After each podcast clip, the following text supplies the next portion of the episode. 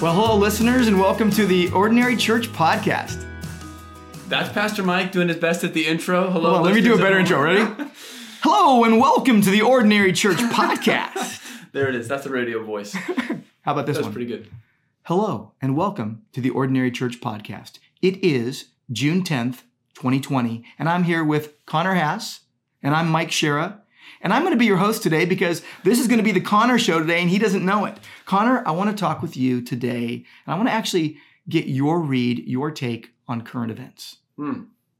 There you go. That's the opinion that nobody wants. And so, listeners, just so you know, I completely switched the microphone on Connor right now. He did not know this was happening. And I gave him like 30 second warning. I said, This is going to be you today, buddy.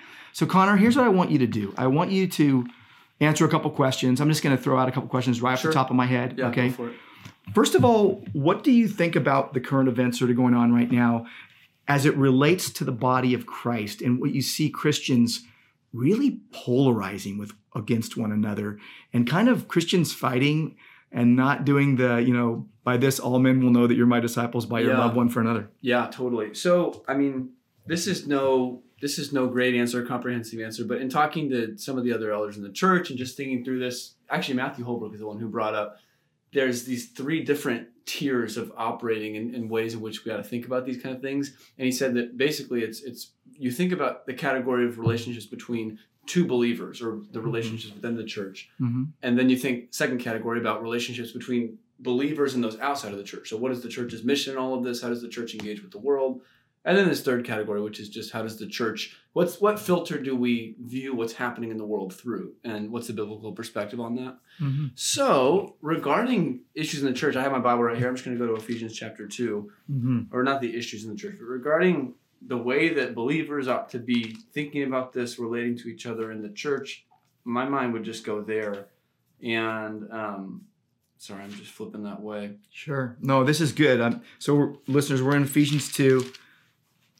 Okay. So, so Ephesians two one through ten is like Mm-hmm. that's like everyone's favorite passage, right? It's, Right, it's right. mine. It's like one of the first ones I memorized. So I love Ephesians two one through ten. But I think oh, I forget a lot of times that Ephesians two actually goes somewhere after verse ten, and the second half is awesome too. Mm-hmm. And after this amazing section that you actually referenced in one of the, the devotional videos that we just recorded this morning, right. this this amazing section about us being dead in our trespasses and sins, raised together with new life in Christ, Paul pivots and says, Therefore remember, this is verse 11, therefore remember that at one time you Gentiles in the flesh called, quote, the uncircumcision, unquote, by, by what's called the circumcision, which is made in the flesh by hands.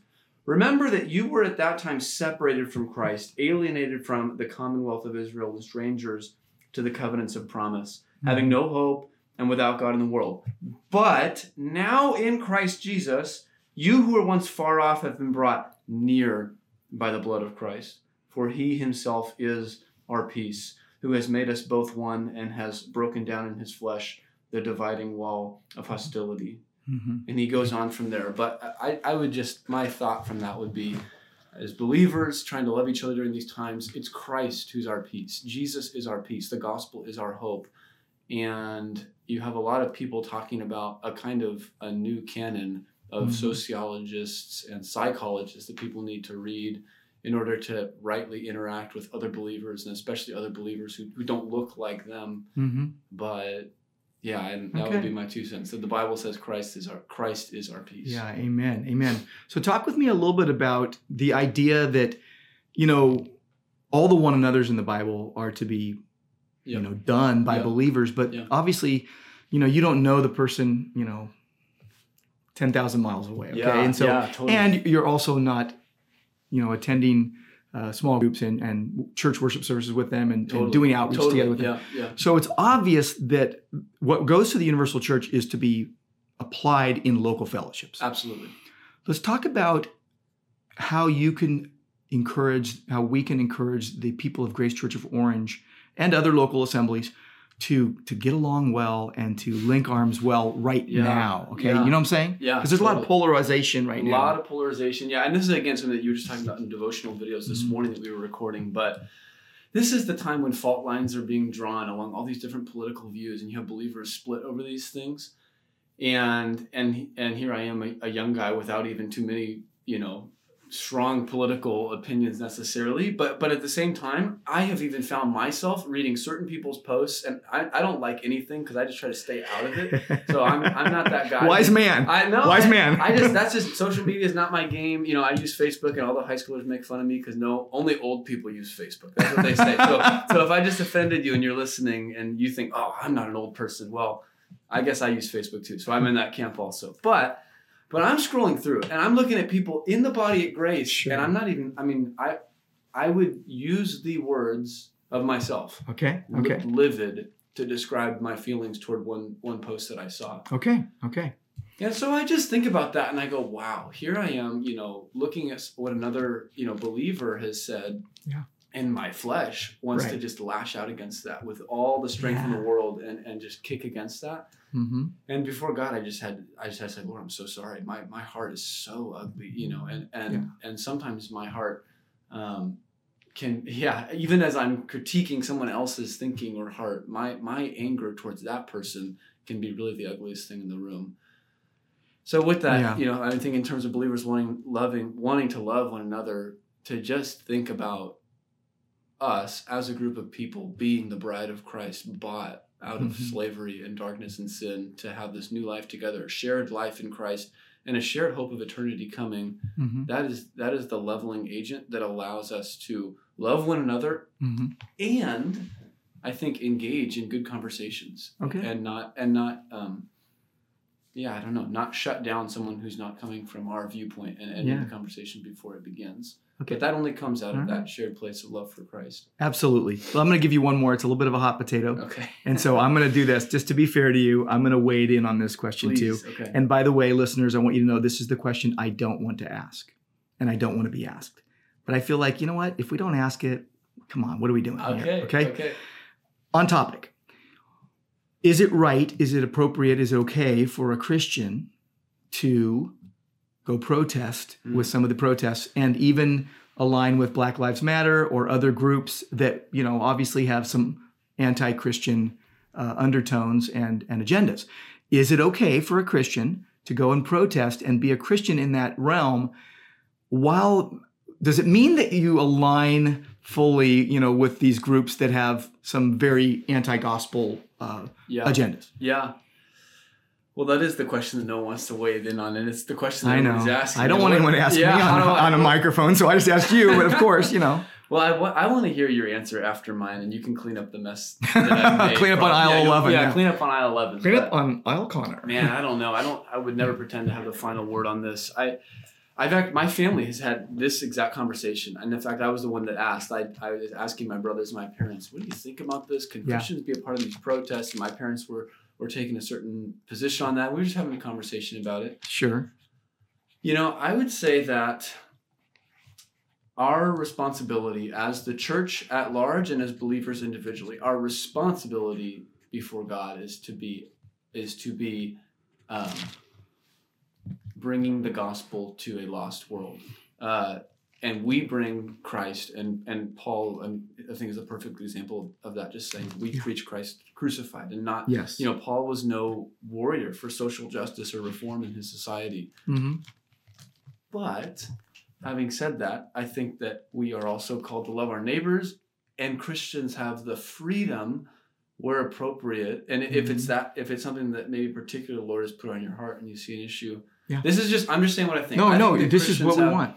Have the freedom, not Yeah. the responsibility, I wouldn't say, but the freedom to to engage in those protests, just like somebody else certainly has the freedom. And we would even, not just the freedom, but I would argue it's a good thing to engage on the issue of abortion, millions of babies being Sure. killed, and it's a good thing to engage Yes. on all kinds of different social right. issues. You know, Yeah. but is it the responsibility of the believer? You know, as a as a Christian, is this the Uh-huh. Christian's role Yeah. in engaging the world? I'd say no. And and just to answer the other question quickly too, regarding Black Lives Matter and, and aligning with those kind of organizations, hmm you know those those those groups come out of the roots of cultural Marxism and and the gospel that they advocate is is so far from the gospel of Christ that that even though I think that we can rightly engage on the questions of race and justice and, and, and want those things to just say we stand with these groups I think so often does um, harm for the real, the true gospel that people need. Well, fair enough. I appreciate your your point of view, and and uh, there's I don't really have any cleanup for you, but I will. Uh, let me say a couple things, and then we'll then we'll go ahead and close this off. And and I think maybe we will address this another time as Yeah, well. great. Okay, Yeah. maybe on, on, our, on our next segment. So I would say this. I, I one of the things is blanket statements don't help, Mm. right? And I think that's kind of what you were pointing to. Like you don't want to say every Christian must blank blank blank, Mhm. right? And the reason why, because we have to have God's word for our for our reasoning. And John, um, excuse me, John. Uh, well, John 17 speaks about us being one, right? But we're not all one with the same exact thinking all the time, right? And so what happens is then we become divided because we don't have the same thoughts. Well, we forget that we have the same Lord, okay? Mhm. And the idea is in Romans 14 that it says that you should stand you stand to your own master, okay? So you you need to not pass judgment on your brother and you need to basically uh, pursue the things that make for peace and mutual upbuilding. Hmm. And that you are are not to judge your brother, but that let let let the judge judge. Let God judge a person if they did the wrong thing. And it says this in, in verse 22, Romans 14, 22, the faith that you have, keep between yourself and God. That doesn't mean you don't share your faith. It means you keep your convictions um, in your heart. Blessed is the one who has no reason to pass judgment on himself for what he approves. Hmm. There's your key right there. That if you're going to go and do something and you know that you have you're you're convicted that it's not right for you to do and you go do it, you're sinning. Then you're sinning. Yeah. Uh, Romans 14, 23 says, Whoever has doubts is condemned if he eats, because the eating is not from faith. And here's the blanket statement that is true. Biblical blanket statements are great. For who for whatever does not proceed from faith is sin. You see that? There's there's your uh, there's your blanket statement. Whatever does not proceed from faith is sin. You go back up to verse five, and it says, uh, "Each one should be fully convinced in his own mind." Okay, convinced in your own mind. And it says, if we live, we live to the Lord. If we die, we die to the Lord. Uh, we're the Lord. So, you know, you stand before your, your master. Mhm. So I think that is important for us. The other thing I would say, and uh, people that go to Grace Church of Orange, you know my answer. The answer to the question, is it okay for a Christian to go and join the protests here and there? And we're talking about right now, the Yeah. George Floyd protests. Um, the same answer for can I go and protest abortion or can I go and protest these other things? Lots of things you can protest that are either for something in the Bible or against something in the Bible or just helping humans in Mhm, general, right? mhm, mhm. I think you know what I'm going to say. Love Jesus and do as you please. Yeah. Like love Jesus Yeah. the most and do whatever you want. Just do whatever you want. If you want to go, go. Hmm. But don't condemn yourself in doing it, Hmm. right? If you have if you're condemning yourself, don't. And then here's what you want to be driven by. Let's say that you your conscience is clear, you love the Lord, um, you're not being sinful, uh, and you're going to go and do something that you really want to do. Let's say you want to go march in a protest. Well, in verse five, uh, Colossians four, verse five. Conduct yourselves wisely toward outsiders, making the best use of the time. Let your speech always be gracious, seasoned with salt, so that you may know how you ought to answer each person. So you notice uh, you're continuing steadfastly in prayer, uh, Colossians 4 2. Uh, you're praying for other believers that they would know how to speak.